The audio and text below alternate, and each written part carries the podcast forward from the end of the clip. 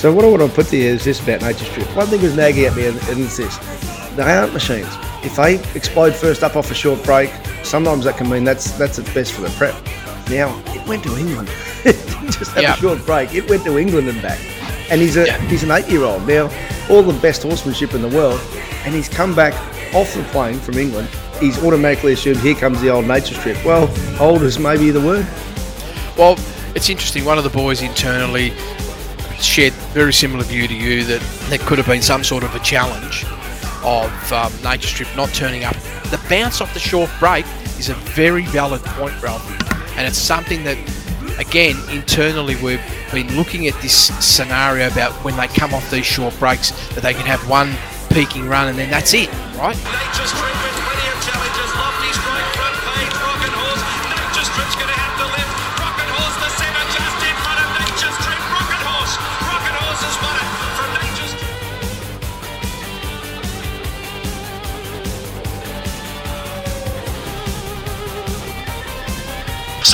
Zaaki the leader, 300 metres to go, a full-on championship race now, two lengths in front, Anamoe unleashing, they were followed by He's a Shocker, still Zaaki, 100 metres to go, followed by He's a Shocker, Mawunga Animo, still Zaaki, Zaaki holding on, Zaki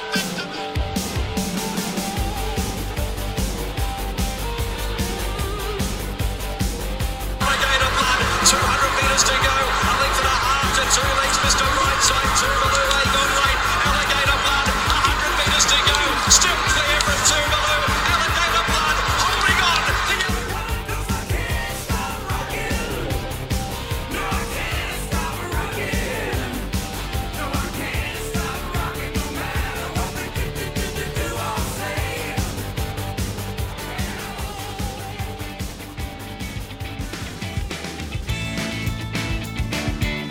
now on PG Podcast Network, it's time for the year round carnival with Vince Accardi and your host, Racetrack Ralphie. G'day, thanks so much for checking out Year Round Carnival with a little bit of ZZ Top. Matt Hill's fantastic calling from Saturday, the big races. And at the start, very confident to say that no one else brings you the type of information that we do, putting on the table. This That was after Nature Strip got beaten in the Everest. Was there a chance that he was over the top? These are the type of things we like discussing on Year Round Carnival with the man from Daily Sectionals, Vince Accardi. Good morning, Vince. Good morning, Ralphie. Well, uh, rather solid week, mate, for participants and us, and everyone else having a having a dip at it. We'll start with the Melbourne Cup on Tuesday when Gold Trip got the money. We loved it. The part of the art that we love, Vince, is is just tracking them through the campaign. July thirty, Rose Hill, Gold Trip, minus two point two links below benchmark, ranked fourteenth on the day. This is from our Sizzlers. Summary: This is a serious racehorse in the plus four to five range on his overseas best. We're calling this just a kickoff run and won the tag with expected serious improvement going forward. Although most probably a run or two away from a winning strike zone performance. Settled going minus eight point nine links below benchmark at the eight hundred, which was nearly ten links from the leader. Effectively a non-winning position. And we went on to say about the mid-race squeeze. We expect to see him climbing if he stays in good health just got beaten in the Caulfield Cup. Ironically, Durston was in that same Rose Hill race and then won the grand final. These trainers are fantastic, Vince. They get them to peak, and Mark Zahra rode a perfect ride. Oh, Mark Zahra rode perfectly, but how good's the stable? How good are they, Ralphie? They're uh, are they untouchable? They're gone pretty good. They have to be the leaders of the pack anywhere on this the Australian planet anyway. Wow, I mean, the way the horse won, uh, really was just something that it sort of it blew me away on how well the horse actually did it. It was tremendous performance. Of course, like all things, the preparation and the campaign, there was that communication that you were saying, like if you remember the Cox Plate Ruffle when we were having that discussion, that maybe that was all about for this big grand final. Yes. And they delivered. They delivered it in a very serious way. I mean, overall, performance wise, uh, interesting. If we look at it from sort of the last five, six years, it's it's the softest victory, but all you can do is win. And two Talk about on the IVR figures. yeah, based on IVR Yep. figures, two point two above. So that's not the greatest, but we had that expectation that it wasn't going to be the greatest year. But it's still the Melbourne Cup, and the performance was uh, brilliant for this horse. Didn't quite get to his lofty heights of the plus four range that we know this horse is capable of. But it really is good to see a horse really mature into the, the campaign. And I, I, I guess in many ways we did get to see the best the horse could do so far in Australia. And I, am hopeful that this horse can continue on and you know, be in some great races next preparation. You don't generally price him, but uh, you, you, do for the Melbourne Cup, and you had him at twelve dollars fifty. I think I had him at twelve dollars. So we're sort of yep. along similar lines there. We work separately, of course, when it comes to previews. But the uh, you had him as your A ranking. I'll just read what you put down from your runner by runner breakdown. Despite not having the best of luck in running last start in the Cox Plate, he produced the best Australian run to date, posting incredibly good plus two performance. Start prior, ran an excellent second in the, in the Caulfield Cup, one point two lengths above benchmark. We know it could have been a touch flat on that occasion due to a high exertion plus 8.9 last 400 prior at Flemington. That was the Turnbull. His career best effort sits at 2400 back as a three odd in Europe. Two sectionals late indicating he may well run 3200 out okay. Maher Eustace Camper hitting these targets right. He can win here, although we know he does lose a length or two on genuinely heavy ground, so drying ground would assist. So you had him as an A ranking horse. On the day, he's probably run to where you were expecting him to run. And does that also mean that a few didn't turn up? Well, this is you know, very possible. But the good thing was this, Ralphie. I was tracking the the numbers very closely all the way through up until race six, and until we got into race five, the track was racing in that S five range. Which, and again, like when you're getting your mindset and you, you you're coming to a point in time to try and understand, okay, who's going to get advantages, who's weren't. This was definitely keeping a horse like Gold Trip hard in the race as well. Then race six, and this is the interesting because the stewards ended up downgrading the track in race six, and I at first I was really surprised they went to S seven. Maybe one of the things that might have been the big catalyst for why this happened is it happened to be like there was like a race leading into that where the wind temperature in the homes uh, straight had gone like typically all day had been sort of in that sort of seven to ten kilometers per hour headwind. Yep. But in, in the race leading into it, that wind's actually got to 25 kilometres an hour. And the difference in the speed over the last 400 metres, well, particularly from the 350 home, was around six and a half to seven lengths impact because of the wind. That, that's what that's how much difference it made, and therefore could give that illusion the track was even wetter than what it really was, but it was actually the wind that was creating that heavy resistance and therefore really slowing the time. So in the end, we thought the track was around that S6 range at worst. And this is just a, you know big credit to the, the Flemington team, and that really did allow Gold Trip, I feel, in the end to almost run to its optimum. We always say the best jockeys ride to the numbers, and probably an ideal race shape is uh, what I would call an inverted V. In other words, you, you, relax a bit early, you really tank out in the mid race. So by the time you hit the winning post, you're spent, but you're spent uh, in front. and Correct. by look at what Mark Zahra did on Gold Trip, that's exactly what happened. Oh, it was perfection, wasn't it? Peaked, peaked in terms of speed between the six and the four and then you had that gentle deterioration of around two and a half lengths between the four and the 200, and then virtually just dropped two more lengths over the last 200 metres, even though it was running away from the field. Uh, absolutely. So when it comes to uh, some of the old style fundamentals, Vince. There's a reason they hang out. They they hang on forever. Uh, one I remember, I was probably watching Sky Channel 15 years ago. The great Dominic Beirne saying about the um, how well horses uh, perform in the Melbourne Cup coming off their best run. In other words, the best way to be informed in the big stage is to come off an informed run. And there's the placings: Emissary, winner of the Geelong Cup, uh, High Emotion, winning of the Bendigo Cup. So they're both rock hard fit. They're running their best, and they were able to fill the slots at big odds. And both horses, uh, you sort of had in your C ranking, but you you made a reason for why they, they could actually place. Yes, and of course the emissary cost me the, the first four because I like to I like that's the time when I like to do a multi. you do. and did I have that horse for second? No. Yes. But of course, third and fourth they were in, but you know they don't pay that way, Ralphie. I needed to have it for second.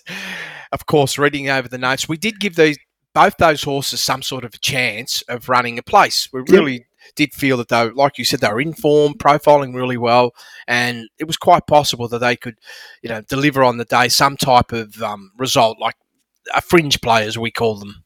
Yeah, and when it comes to Deauville Legend, what did what did we learn? Does he? I mean, surely the starting point was whatever talent he had. Have it, given that was his first start on wet ground, the price was insane.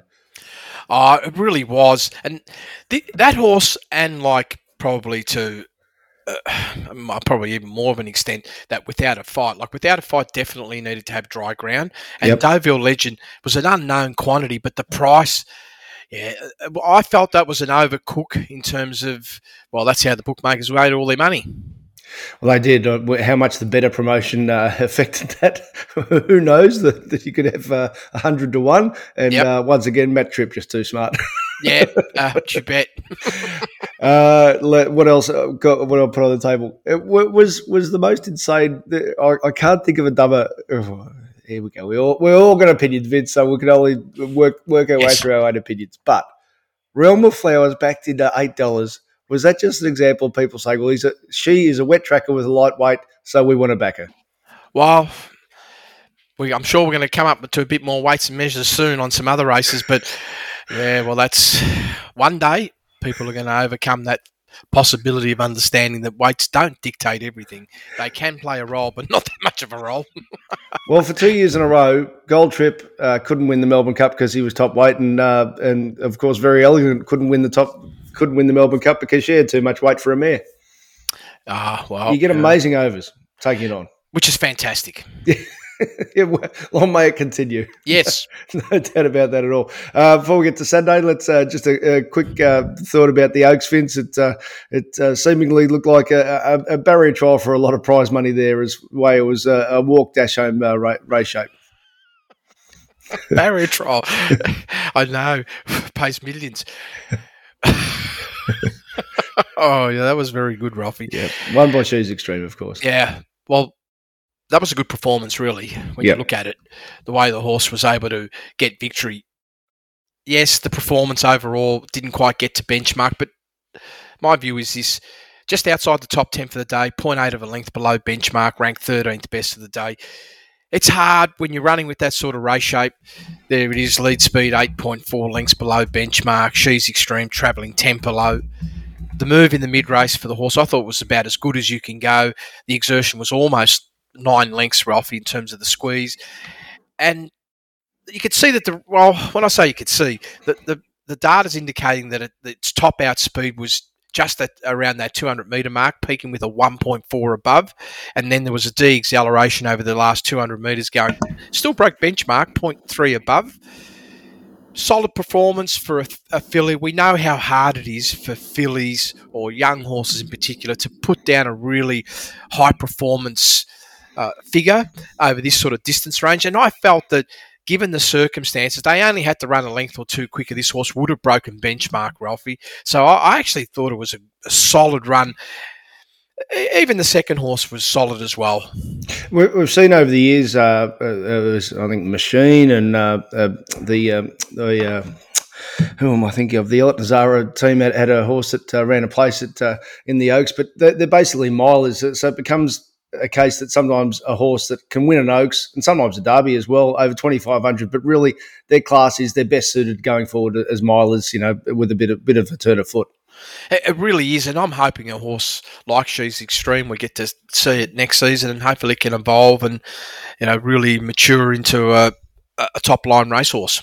Absolutely. All right, let's have a look at Saturday. We might actually start. Our members, by the way, who support us, we have no affiliation with corporate bookmakers, so we're independent. And the fact that we have members is just fantastic. For as little as five dollars a month, you can get behind us to be a listed member. Group one members, well, they get best of the day. So do the uh, so do our regular members. But we've been sending little bonus podcasts, and we will again today to our Group One members. We're have a look at White Marlin and Sulcom and a big Sydney race as well on Saturday. That might be two big Sydney races actually. There might be good form races going forward. So our Group One members, you don't have to do anything. We email it to you after we do the show, and uh, that's exclusive member content from Paul. Um, hi, Ralphie. I know you'll talk about the track played on Saturday, but there seem to be some distinct lanes, i.e., where Alligator Blood, Rocking Horse, roughly came through. And interested here, Vince's thoughts on whether this differed from the normal advantageous running lanes. Additionally, there seemed to contradict the morning advice where the shear and the going stick indicated that far outside was going to be most advantage. Clearly wasn't the case for straight races or Cascadian. Thanks for the pod, mate. It's the best. On you, Paul. Thank you. Vince, how'd Flemington play? Okay, so yeah, this is really, mate, I love that question. But what what's really good is the the insight behind. Why sometimes lane variances can have an impact, and when you're looking at the intel, one of the great things that we're seeing that's happening a in Victoria now for quite some time time now in terms of putting the windsock set up in terms, you know, very, very, I feel like extremely advanced technology in terms of measuring the wind.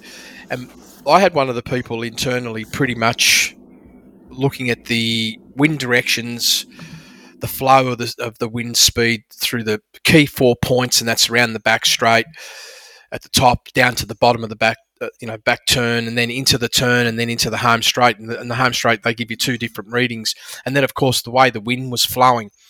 Now the way it flowed in most of the races all day was was some races you had a crosswind that was coming from the grandstand into the inside rail fence and in some races was in the opposite direction. And if it's coming from the grandstand across into the inside like let's say in the straight race, it would have a real big impact for the horses that are, are closer to the outside. They were going to actually be affected a lot more than the horses that were getting cover on the inside.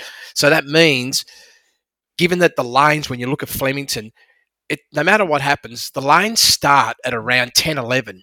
In other words, that's the beginning of the faster ground. And technically speaking, obviously, if you went to the outside fence or close to it, that would be the very fastest. But the wind can sabotage that. And depending on where you're positioned, overall, if you look at the day, you had lanes coming from 15 all the way to uh, 21, and that was in the last race of the day. But the majority of them stuck around the 15, 16s. That was the lanes, or 17. There was one winner, Zaaki was lane 11.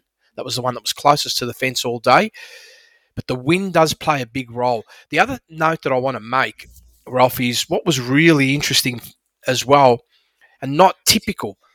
Again, this is I really feel it's all about the way the wind was structured. It was very, very hard to get optimum ground over the last 200 metres in the straight, where usually that is the optimum part of the track. It was running probably a length or two behind everywhere else. There wasn't many races where it was headwind. It was always usually crosswind, but it was uh, it was probably more the genuine G4, and I felt around the back and to the side it was a lot closer to G3 all day. Um, and so what, what you're sort of saying is that it's a it's a sign of a tired track that last 200 almost. That, no, I, or, the, be, or just purely the win. I just feel it was purely the wind that was right. uh, creating that. And so, therefore, if you're up on speed and you're traveling and you're getting the right sort of race shape, you could be tremendously advantaged by that. Yep. All right, we'll, we'll go through the uh, through the group ones in order, uh, which of course means we start with the straight race um, that we that uh, I played that grab from us after the Everest. And sometimes, Vince, the market just completely loses its marbles, and they the, the market collectively didn't want to believe that Nature Strip actually was quite playing the Everest, and there was an immediate assumption that it was going to rebound to its best. It got into deep, it got into odds on off a very plain run. What I what I'm putting on the table, and you know, there's, there's some hindsight, but there's also some foresight that we put down, is that they are still animals, and an eight year old traveling to, to England and back. To, to assume that it was going to be absolutely perfect to me was a little bit insane. Yes, well, we started getting concerned internally after the performance of the Everest that maybe we could this horse this time in might not be able to get past that four range. Now, mind you, if you could run to that level, you're still going to be seriously competitive and a genuine winning chance. Yep. So that was the first part. But the other part, Ralphie, and this is an observation that you actually sent me an email, and I this is what we've been talking about for a while. We, we really have concerns about when horses having full campaigns and then having just these short rebounds coming off what we consider to be something like a freshen freshen up even though 60 days in the old way of speaking could represent a spell right but we know in this modern day of age they're not really having much time off and they're very forward they have a they put in a terrific performance like a peaking run and then they just go backwards or they can't repeat and this is what's happened here as well, Ralphie. I mean, 2.7. Okay, let, let's let's think about this. Last time it ran that number, we had to go first up Flemington back in February of 2022, and you say, okay. And then if I go back any further, we've got to really go back to 2020, Ralphie. And maybe, maybe even if I put it through this prism, when was the last time he did it in a grand final? So what you're saying is that that run was the Lightning Stakes first up, but he was set to win the TJ Smith. And what Yes. Chris Waller has done with Nature Strip is he's a grand final horse. Well, this time he was playing in the Everest by his standards and playing in the uh, up the up the Flemington Straight. So it, this has been the first time I would comfortably say under Chris Waller that he's failed in grand finals. Yeah, it was. It's you're, you're so right, Ralph, because the the only time when this horse ran around that level was when we were talking about you know, how strong does it run a 1200 meter race, right? Yep. And this was going back to pretty much early 2020, and that horse hasn't sort of been to that type of performance in, in terms of overall figures of 2.7 since then. And I knew when Rocking Horse won because I always felt the Rocking Horse was a genuine, you know, mid twos runner, something that a horse that could run, you know, somewhere around two, two and a half lengths above IVR benchmark, maybe, maybe two seven because it's been up around that range. It, it produced 3.1, which was fantastic, but I knew when that horse won and Baller running in the money, and I, and I know that horse very well from a form profile point of view. That there's, I go, no way. I actually said no way they broke three, Yeah. but okay, three point one. Yep. So uh, the sprint race, your expectation going into the meeting was it was going to be plus four, plus five range. So it's there's been a few that haven't turned up, and uh, uh, you know, tough, good standard horses, rocking horse and baller. That's all they are, and no no disrespect to them, but they found an opportunity to win because some elite runners weren't elite on the day. And this is it, Ralph. It's even like Giga Kick. It's for a young trainer. What a you know, it's such a big task to try and get those horses to peak again, and then coming back. It's just so hard to do. And yeah, and this is what we ended up with. We ended up with that type. Of, and we even Bella Nipotina. I was very confident that we've seen the peaking run the start before. Yep. Of course, did I expect a performance that was in the low ones? No, but this is for me when I look at it from an educational point of view, and I'm I'm always when you don't get victory. Now, I didn't end up betting in this race, so from a business point of view, I didn't do any damage. Now, of course, I could have considered nature strip, but there was just not enough. When I'm only scoring them around sixty percent probability, I don't want to play. But Yep.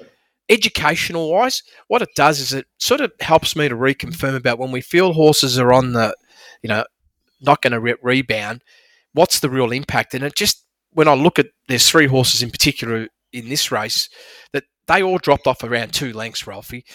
And this seems to be the theme about what when you try and s- not get the rebound, how much do you lose? And it, and it's coming up that somewhere between two and three lengths is what you're losing. So this sort of just helped me confirm and into the future about how much I can technically want to penalise a runner on performances into the future. So Giga Kick was a bit unlucky, but he still didn't completely savage the line, and so.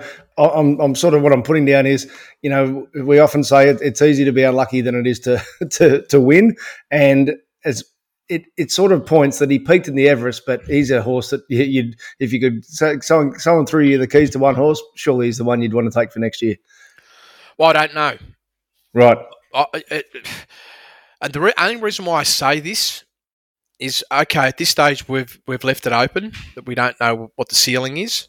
Yep. Sometimes we also have a lot of knowledge and experience now of uh, decades of research that we know that most horses don't improve when they have a full campaign.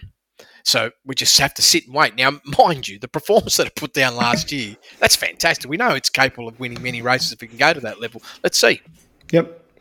All right, uh, let's have a look at the mile. We might even start with uh, uh, uh, one of the one of the list of questions because what was uh, what was evident. Here it is from Scott. Pretty simple one for Vince. Did alligator blood go to the mile and Zaaki go to the stakes inadvertently assist each other for them to win their respective races? It seemed to me both Tim Clark and Jamie Kah got away with murder up front with no real pressure as a result of them splitting up. And when the heat came on on the elastic band that Vince always talks about, it snapped. The others were never going to win. So uh, let's start with uh, with the Gator, Alligator Blood. Um, he was fantastic in front, and by the look of, to the eye, Tim Clark didn't go slowly, which is what these two horses had been doing in their previous two runs. Yeah, well, here's the big thing when we look around. We look at this the spin around, pretty much from race six to race nine. If you weren't like hard on the lead speed, you're going to be in a lot of trouble. Yep.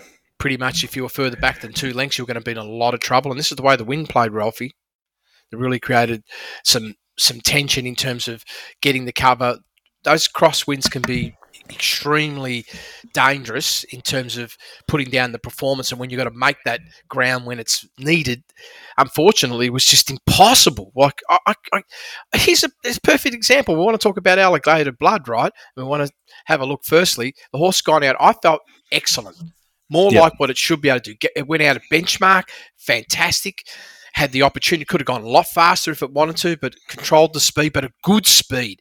Not going five lengths below benchmark at a really good speed. And the move in the mid race, this was the winning move. You have a look, Ralphie. The first three place getters, they're all within two lengths of one another, right? And you Yep. have a look at the squeeze in the middle. We can start Mr. Brightside 2.8. Uh, uh, how do you pronounce that? Tuvalu? Yeah, Tuvalu is 5.1 and Alligator Blood 3.3. Yep. Now, let's go to the fourth horse and the fifth horse as example. Their mid race squeezes were 16.2 and 18.9. So, in other words, in excess of three lengths just to get in the race. So Forget about the last Cascadian was Cascadian. If someone said to you, and and you've got these numbers right, if someone said to you at the 800 meter mark, what were the true odds of Cascadian under this race shape at the 800 meter mark? Oh, a million to one. A million to one. He's run the best last. I'm looking at your numbers here. Best last 1,200, 1,000, 600, 400, 200 a day. Couldn't do any more, and he's run fifth. And, and it was phenomenal. Yeah. Like, have a look at the squeeze, Ralph, and look at going 10.7 to 8.2 above. Now, when that happens, you know there's a, a real disparity in the energy distribution, right? You're Yep. going too slow.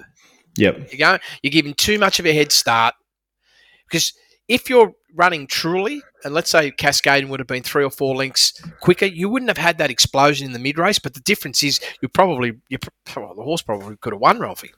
There you no go. doubt at all. Um, my Oberon, uh, did he did he not progress and or race shape, or was it a bit of a combination? Because obviously he was super at, uh, at Moonee Valley. It looks like he's pretty much held his number rather than improve. Well, there's a few things. Obviously, the horse had at some incident leading in before Right. getting to the track. That was one thing. They got uh, they did do a vet examination was past fit to run. Couldn't.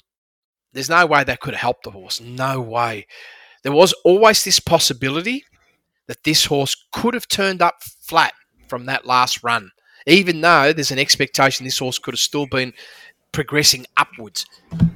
So, from my the way I look at it is, firstly, the run of this horse had was pretty good, five point five lengths below benchmark. Good, good mid race move, going plus five point two. Overall, last four hundred was 0.8 above. A little bit of sufferance between the four and the two when compared to a lot of the other runners, around two and a half lengths. And when you sort of just put that and you just put some algorithms around it, it probably impacted the horse maybe one length overall. So yes, down, but a horse that, from my view, to be able to still come back and run to that level and have the scenarios that it was faced with leading into that race, I, I felt that was pretty good, and I'm, I'm still. I still have a level of excitement about this horse, Ralph. We'll just, we'll just hopefully, I don't know if it's going to have any more racing this time in, but I'm looking forward to when we see this horse next, whether it's this campaign or into the future.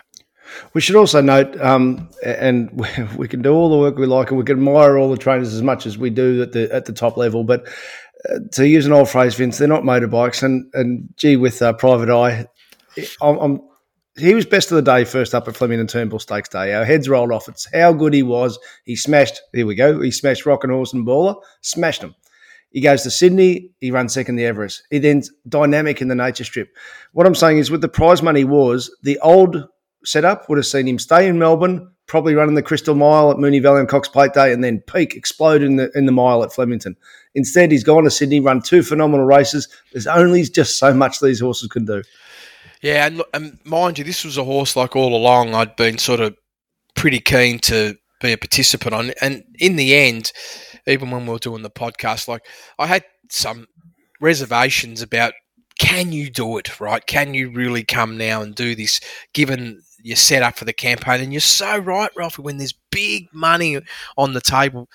Things change, preparation changes, there's a whole new style about how horses are getting prepared and what may or may not happen into the future.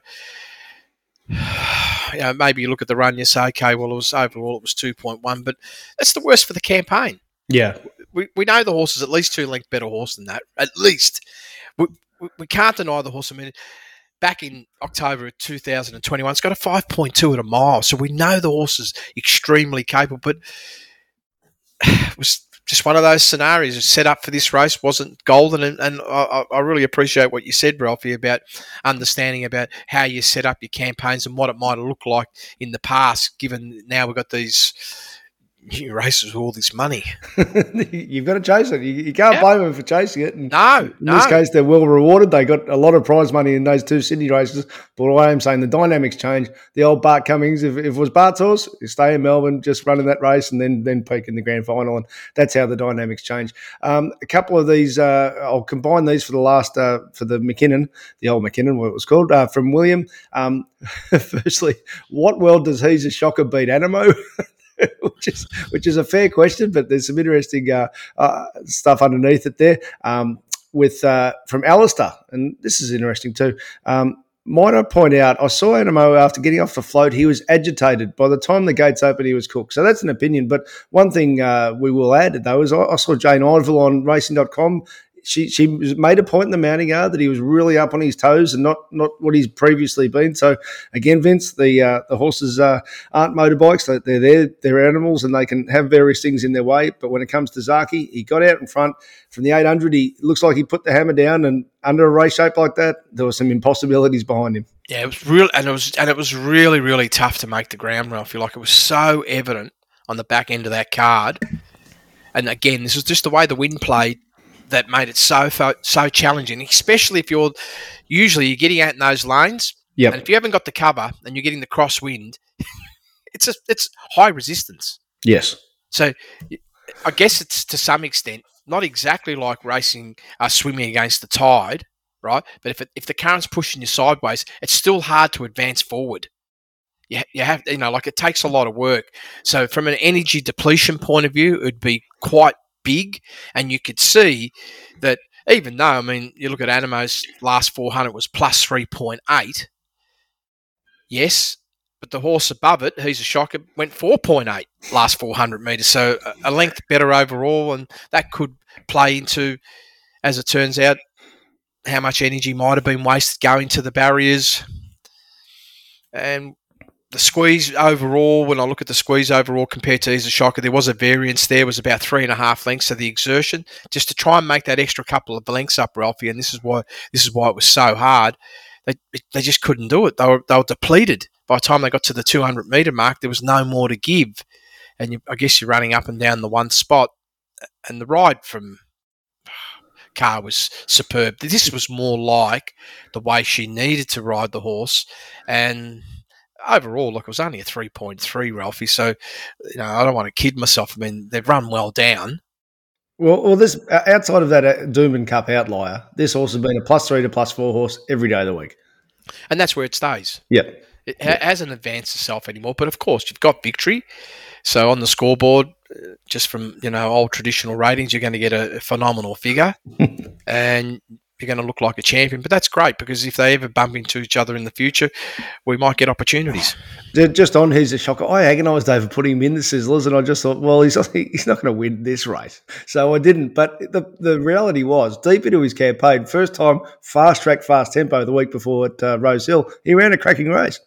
Yeah. Well, there's no way the stable would say he's a better horse than I'm Thunderstruck. No, Surely. so, no, I'm not saying that, but I'm just saying this is why he was able to. When, when that, that question about how he was able Yeah. to in, in a run a place. Now everything was against I'm Thunderstruck on the day, but at the end of this spring carnival, do we still have to say that he's a superstar at a mile and just 2,000? He's, he's, he's very very good, but where would you want him next year? Well, yeah. Well, His best figures have have both been at the mile when it's all stripped back. Well, Yes, well, it is. 1500, go 1500 Rose Hill. well, what the big thing is this. You can see now the power of race shape, right? Yep. the power of race shape does give you an illusion that you may or may not be able to get distance. And if you get these type of race shapes, there is this scenario where horses that might not be at their absolute optimum at a longer distance can perform dynamically well and give you that impression that you're going to be absolutely rock solid. Again, I sit back and say this. I, I want to go back to Ralphie those days. Remember Fawkner? Yes. He used to be a sensational miler, like abs and a, a bold forward horse. Yep. They got this horse. They got that horse to be able to be reasonably dynamic over longer distance at, when they inverted at speed, sort of getting out the back and coming forward or further back and running dynamic. So maybe a horse like on I'm Thunderstruck, more maturity. Who knows, Ralphie? I don't want to say absolutely no. At the moment, the data does clearly indicate your absolute best is at a mile, but maybe a bit more maturity, a bit more racing. If it can stay sound and fit, it could turn out and develop to be a horse that can produce plus fours and fives or even sixes at 2,000 metres. Well, hey, same thing happened with Chris Waller with Nature Strip. He was Yes. never going to run twelve hundred early doors, but Correct. great, great stables do do great things. Uh, round off with this uh, for a bit of fun from Johnny. Uh, firstly, well done with Snapper. Was much needed after the Anamoe disaster. In hindsight, he was better the carnival. So Vince, I f- I found Snapper at a little at a nice price in the last race, mate. So it was uh, it was a little bit uh, uh, needed, uh, as as, uh, as Johnny said, but a bit left field. Any chance Vince's clock Flightline? The horse won by a combined seventy legs in his short career. Have you seen that happening in the states, Vince?